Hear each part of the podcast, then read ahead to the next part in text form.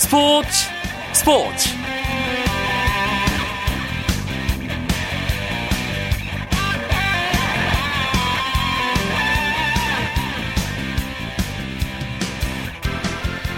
스포츠 스포츠라는 이름으로 정말 오랜만에 인사드립니다. 잘 지내셨습니까? 아나운서 이광용입니다. 인천 아시안 게임 금메달의 열기를 등에 업고 프로농구가 2014-2015 시즌에 들어갑니다. 이번 시즌 프로농구 정규리그는 오는 11일 울산 모비스 대 창원 LG의 경기를 포함한 4경기를 시작으로 개막해 2015년 3월 15일까지 약 6개월간의 일정을 이어갑니다. 다가오는 시즌 프로농구는 아시안게임 금메달의 주역들이 뛴다는 점 때문에 어느 때보다 팬들의 높은 관심과 기대 속에 개막할 전망이고요. 신인 드래프트에서 대학농구 최대어인 고려대 포워드 이승현이 고양 오리온스에 지명돼 판도 변화도 예고되고 있습니다. 오늘 프로농구 10개 팀이 한자리에 모여 출사표를 밝힌 미디어데이가 있었는데요. 이 소식은 잠시 후에 자세하게 알아보도록 하겠습니다. 그리고 월요일마다 찾아오는 재미있는 야구 이야기, 야구장 가는 길도 준비하고 있습니다. 잠시만 기다려 주시고요. 먼저 오늘 들어온 주요 스포츠 소식 정리하면서 월요일 밤 스포츠 스포츠 출발합니다.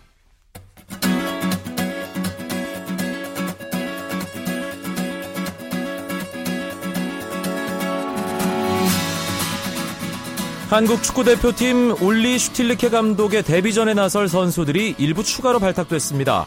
미드필더 겸 공격수 구자철과 왼쪽 풀백 김진수가 부상 때문에 명단에서 제외됐고 대신 대한축구협회가 한교원, 조영철, 장현수를 대표팀 명단에 새롭게 올렸습니다. 미국 여자 프로골프 LPGA 투어 루키 이미림 선수가 LPGA 클래식에서 마지막 날 역전극으로 시즌 2승을 거뒀습니다. 이미림은 최종 합계 15언더파로 캐롤라인 헤드월을 두 타 차로 따돌리며 우승 트로피를 들어 올렸습니다. 미국 프로야구에서 캔자스시티 로열스가 29년 만에 아메리칸 리그 챔피언십 시리즈에 진출했습니다.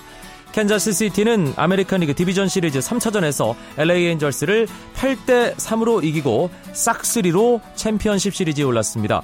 7전 4선승제 리그 챔피언십 시리즈 상대는 볼티모어 오리올스인데요. 볼티모어 역시 1997년 이후 17년 만에 챔피언십 시리즈에 오랜만에 진출했고요. 캔자스시티와 볼티모어의 챔피언십 시리즈의 맞대결은 사상 처음입니다. 두 팀은 11일 볼티모어의 홈구장인 캠든 야드 오리올 파크에서 챔피언십 시리즈 1차전을 치릅니다.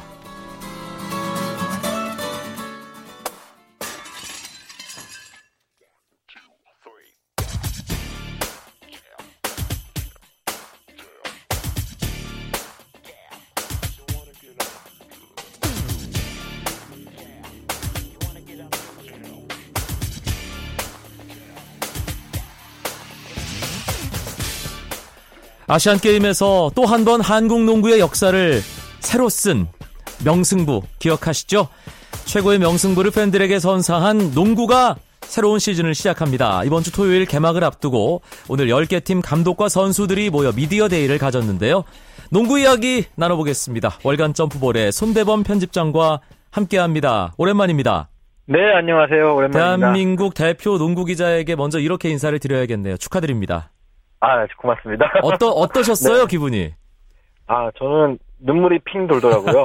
정말로 예. 너무나 감격해서 펄쩍펄쩍 뛰기도 했었는데, 원래 기자가 기자석에서 그러면 안 되는데, 그렇죠. 아, 그날만큼은 좀 본분을 잊고 싶더라고요. 아. 네, 그 경기장이 꽉 찼을 때의 느낌이라든지, 이란을 꺾었을 때 그 느낌은 영원히 잊지 못할 것 같고요.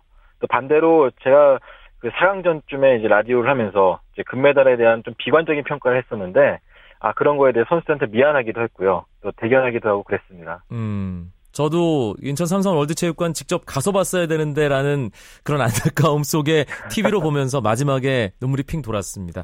네. 그래서 그런 명승부가 있었기 때문에 새로운 시즌을 맞이하는 프로농구의 기대감도 당연히 크겠죠. 그렇습니다. 이제 금메달과 함께 팬들의 기대감이 더 커지고 있고요. 또 마침 이제 이 젊은 스타들이 잘해준 덕분에 어, 그만큼 팬들이 더 많이 몰릴 것으로 기대하고 있습니다. 또 이번 시즌 같은 경우는 어, 이적생들도 많았고요. 또 좋은 신인들도 등장하고 또 무엇보다도 이 프로 규칙이 개선되면서 아무래도 조금 더 재미있고 빠른 농구가 될 것으로 기대를 많이 모으고 있습니다. 시즌 개막 닷새 앞두고 오늘 미디어 데이가 있었는데 아시안 게임 이야기가 당연히 많이 나왔겠죠. 그렇죠. 일단 미디어 데이 시작하기 전부터 이제 선수들한테 축하한다는 말을 자꾸 오갔고요. 또 이제 유재학 감독을 비롯해서 뭐 김종규, 김주성, 양동근 등 이 아시안 게임 주역들이 많이 나왔거든요. 이제 그런 선수들에게 또 소감이라든지 또 그 앞으로의 각오에 대해서 얘기 듣는 또 그런 자리도 마련됐습니다. 아시안 게임 금메달 주역들이 미디어데이에 워낙 많이 나왔기 때문에 네. 그 이야기가 상당히 많이 오갔더라고요. 그렇습니다. 뭐 대부분의 선수들에게 이제 소감을 물어봤었는데 이제 어린 선수들 같은 경우는 이제 대표팀에서 얻은 경험들을 이제 프로 구단 돌아가가지고 열심히 하겠다는 말을 많이 했고요. 반대로 김종 김주성 선수라든지 양동근, 양희종 선수 같이 주장을 맡은 선수들은 어, 아시안 게임 금메달도 좋지만 아, 아시안 게임으로 인해서 너무 팀을 오래 비웠기 때문에 약간 걱정되기도 하고 미안하다는 말도 남겼습니다. 음. 특히 뭐 유작 감독 같은 경우는 어, 앞, 그 우승 후보를 꼽아달라는 말에 지금 우리 팀도 잘 모르는데 어떻게 다른 팀을 평가할 수 있겠냐면서 말을 남겼는데 어, 그만큼 많은 아시안 게임 주역들이 또 오랫동안 희생했고 그런 덕분에 또 스포트라이트를 받을 수 있지 않나 싶습니다. 손대범 편집장은 개인적으로 어떤 선수의 말이 가장 인상적이었나요? 아, 저는 이 하승진 선수의 말이 가장 인상적이었는데요. 아, 오랜만에 돌아왔잖아요. 네. 2년 만에 공익금을 마치고 돌아오는데, 아, 농구에 굶주렸다는 말을 하더라고요. 농구에 굶주린 만큼 자근자근 씹어, 씹어 먹겠다, 맛있게 먹겠다, 이제 그런 말을 했는데, 어, 하승진 선수다운 입담이었고, 또 그동안에 얼마나 또 코트 복귀를 갈망했었는지 알 수 있는 그런 코멘트가 아니었나 싶습니다. 음, 감독들의 입담도 화제잖아요. 워낙 네. 입담 좋은 감독들이 프로농구계에 많기 때문에, 아, 감독들이 한 얘기 중에 기억 남는 인상적인 말도 좀 소개를 해 주시죠. 네, 저는 이제 문경은 선수와 아 문경은 감독과 이상민 감독 간에 오갔던 말이 너무 인상적인데요. 문경은 선수, 아. 이상민 선수가 더 익숙한 청취자 여러분도 그렇죠. 많이 계실 거예요. 네. 예. 이제 두 감독이 연세대학교 선후배 사이였고 또 프로농구에서도 빼놓을 수 없는 주역들인데 이제 감독으로 첫 대결을 펼치게 됩니다. 어 이제 문경은 감독은 이상민 감독에게 조언을 하는데 이제 본인은 첫 시즌에 뭐 9연패도 해보고 30회도 해보고 9위도 해봤다. 이제 그만큼 첫 시즌은 힘들 것인데 어, 본인은 그래도 안 봐주고 6전 전승으로 매운맛을 보여주겠다. 이제 그런 뼈 있는 한마디를 남겼고요. 네. 어, 이상민 감독 같은 경우도 본인의 팀이 약하다고는 하는데 나는 자기 본인은 이제 열심히 준비한 만큼 그렇게 떨어진다고 생각하지 않는다. 뭐 최선을 다해서 어, SK와 대적하겠다는 또 출사표를 남겼습니다. 어, 두 감독 간의 그런 후, 조금 이제 재미있으면서도 또 서로 의식하는 그런 라이벌 관계가 아마 올 시즌 내내 계속되지 않을까 하는 기대감도 갖게 해줬습니다. 90년대 초반, 중반 농구 대잔치를 호령하고 또 프로농구 초창기를 수놓았던 이 문경은 이상민 감독 간의 설전도 재밌지만 사실 어, 더 넓혀봐도 감독들 간의 경쟁이 또 하나의 큰 볼거리인 게 분명하죠. 그렇죠. 일단은 모비스가 챔피언 자리에 있고 또 LG 같은 경우는 올 시즌과는 통합 우승을 노리는 그런 자리잖아요. 네, 그런 만큼 이제 강팀에 대한 경계심을 늦추지 않는 김진 감독이었고요. 또 많은 감, 김영만 감독 같은 경우는 이제 올해 처음으로 정식 감독으로 맡게 되는데 김영만 어, 감독이요? 어, 그렇죠. 원주 동부가 지난 두 시즌 동안 많이 부진했던 만큼 올 시즌에는 좀 더 달라진 모습을 보여주겠다는 그런 각오를 남겼습니다. 프로농구가 사실은 용병 잔치였잖아요 오랫동안. 그렇죠. 특히 이제 어, 포스트 플레이어 같은 경우는 거의 용병이 싹쓸이하다시피 했는데 이번 시즌만큼은 각 팀들이 상당히 수준 높은 토종 빅맨들을 보유하고 있어서 네. 그 부분도 어, 하나의 큰 흥미거리가 될 것 같은데요. 그렇습니다. 이제 무엇보다도 KCC 하승진 선수라든지 오늘 미디어데이에 참석했던 오리온스의 이승현 선수, 올 시즌 드래프트 1순위 선수였죠. 또 LG의 김종규 선수, 그리고 최근에 이제 아시안게임 금메달을 통해서 어, 병역 혜택을 받게 된 KGC 인상공사의 오세근 선수 같이 어, 능력 있는 빅맨들이 상당히 많습니다. 아, 특히 이 선수들이 국제 대회를 치르면서 좀 더 성장했기 때문에 올 시즌에 상당히 재밌는 경기가 될 것 같은데요. 어, 이승현 선수가 김성, 김종규 선수에게 선전포고를 날렸습니다. 아, 사실 두 선수 같은 경우는 고려대학교와 경희대학교를 대표했던 빅맨들인데 아, 대학 시절부터 경쟁이 치열했거든요. 네. 아, 오늘도 이승현 선수가 김종규 선수가 키는 작을지 몰라도 어, 근성 그리고 악발이라는 게 무엇인지 보여주겠다 그런 말을 남겼고요. 김종규 선수 역시 그런 근성에 지지 않겠다는 또 말을 남기면서 훈훈한 라이벌 관계를 또 예고하기도 했습니다. 음, 손대범 기자도 주말부터 더 바빠질 테고 또 우리 방송에서 더 자주 보게 될 텐데 어떤 네. 팀을 가장 주목하고 계세요? 아, 저는 LG를 좀 가장 주목하고 있습니다. 일단 통합 우승 후보로도 강력하게 뽑히고 있고요. 또 무엇보다 김종규 선수가 여름 동안 국가대표에서 배운 것이 상당히 많았거든요. 네. 아, 그동안의 프로농구 무대 첫 번째 시즌에는 약간 소극적이라는 면도 있어 평가를 받았었는데 어, 이번 시즌에 좀 많이 달라진 모습 보여줄 것 같아서 어, 내심 기대를 많이 하고 있습니다. 알겠습니다. 아, 시즌 초반에 아, 영혼의 짝꿍이죠 조현일 기자와 함께 어, 시즌 전망하는 시간 다시 한번 만들도록 하겠습니다. 오늘 네. 말씀 고맙습니다. 네, 고맙습니다. 프로농구 미디어데이 이야기 월간 점프볼의 손대범 편집장과 함께했습니다. 쳤다 하면 홈런이고 슛 골이고 각본 없는 한편의 드라마. 그것이 바로 그것이 바로 손에 잡힌 우승 트로피. 목에 걸린 그 배달 너와 내가 하나 되는. 그것이 바로 그것이 바로 그것이 바로 꿈꾸던 스포츠. KBS 1라디오 이광용의 스포츠 스포츠 매주 월요일은 야구 이야기 에, 나누는 것 알고 계시죠? 어, 기억하고 계실 거라고 믿습니다. 야구 기자들과 함께하는 시간 야구장 가는 길 오늘 유병민 기자가 전화로 연결돼 있습니다. 일간 스포츠의 유병민 기자 나와 계시죠? 네 안녕하세요. 오늘 현장에 나가셨잖아요. 네. 잠실구장.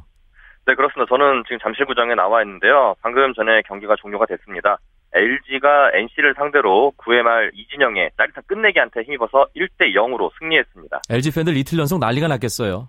정말 뭐 열광의 도가니라고 해도 무방할 정도로 엄청난 반응이었는데요. 특히 오늘 같은 경우에 월요일 경기가 펼쳐졌지만 오늘 잠실구장에는 만 명이 넘는 관중이 찾아왔습니다. 네. 그만큼 LG의 최근 인기를 그리고 어, 실감할 수 있는 현장이었습니다. 음, 오늘 스코어보드가 점수가 계속 안 올라가는 상황이 이어졌잖아요. 네, 그렇습니다. 정말 살 떨리는 승부였는데요. 두 팀은 8회까지 0에 팽팽하게 0대 0으로 맞섰습니다. 특히 양팀 선발 투수들의 호투가 빛났는데요. 오늘 LG는 사이드암 투수죠 신정락 그리고 NC는 외국인 투수 웨버가 선발 등판을 했습니다. 뭐 말 그대로 정말 팽팽한 투수전이었는데요. 어, 신정락과 웨버 모두 커브를 앞세워서 각자 상대 타선을 완벽하게 제압을 했습니다. 특히 신정락은 8회 원아웃까지 NC 타선을 상대로 볼넷 두 개만 내줬을 뿐 무안타 무실점에 완벽한 경기를 펼쳤습니다. 내심 잠실구장에서는 노히트 노런을 바라는 그런 팬들의 목소리가 나왔는데 아쉽게 8회 원아웃에서 오른손 가운데 손가락에 손톱이 살짝 들리는 부상을 입어서 마운드에서 아... 내려갔습니다. 사실 신정락 선수 노히트 노런 분위기라는 것을 저도 이제 경기 중간중간 보면서 확인을 했는데 왜 내려갔을까? 안타를 분명히 맞지 않았는데 왜 내려갔을까 싶었는데 아, 역시 부상이 있었군요. 신정락 선수를 끝나고 만나봤는데요. 일단 3회부터 좀 부상에 대한 이상 조짐이 보였다고 해요. 오늘 특히 이제 변하고 커브를 많이 던졌는데 커브를 던지면서 이제 손가락을 계속 칠밥을 공을 채게 되는데 그 상태에서 좀 손톱에 좀 무리가 왔다고 합니다. 네. 하지만 워낙 공이 제구가 잘 됐고 공이 좋아서 참고 계속 버텼는데 잘 됐고 그 결국 8회까지 갔지만 8회에는 좀 워낙 상태가 좀 좋지 않아서 결국 스스로 신호를 보냈다고 하네요. 물러나겠다고. 음. 아, 오늘 LG 끝내기 패배를 이제 당한 상대팀인 NC 다이노스 이미 네. 포스트 시즌 진출을 확정 지은 상황인데 오늘 경기가 조금 분위기가 안 좋았다고요? 네, NC 같은 경우에는 오늘 주전 라인업에 변화가 좀 있었습니다. 우선 NC 중심 타선의 핵심 타자죠. 나성범 선수가 오늘 무릎 타박상 여파로 결장을 했고 또 외국인 타자 테임즈는 경기 중에 교체를 조치가 됐는데요. 일단 나성범은 오늘 전 경기에 선발 라인업에 이름을 올리지 못했습니다.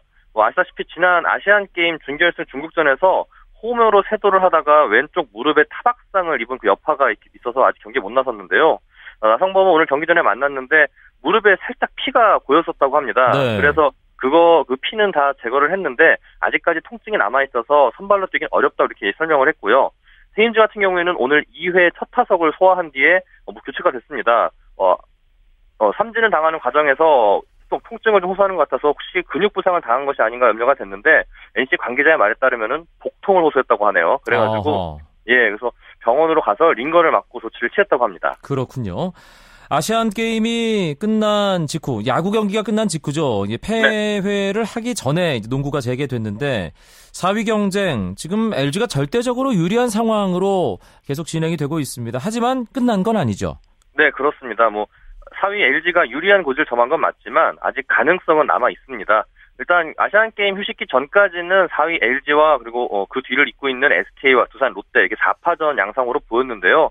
지금 아시안 게임이 종료가 되고 각 팀이 지금 어, 적게는 3경기, 많게는 4경기까지 경기를 치르는데 그러면서 지금 LG와 SK 2파전으로 좁혀진 양상입니다. 네. 어, 두산이 아시안 게임 종료 후에 한 경기 승리했지만 내리 연패를 당했고 그리고 롯데 역시 그렇게 2승 어, 1패를 기록했지만 승차를 좁히지 못했는데요.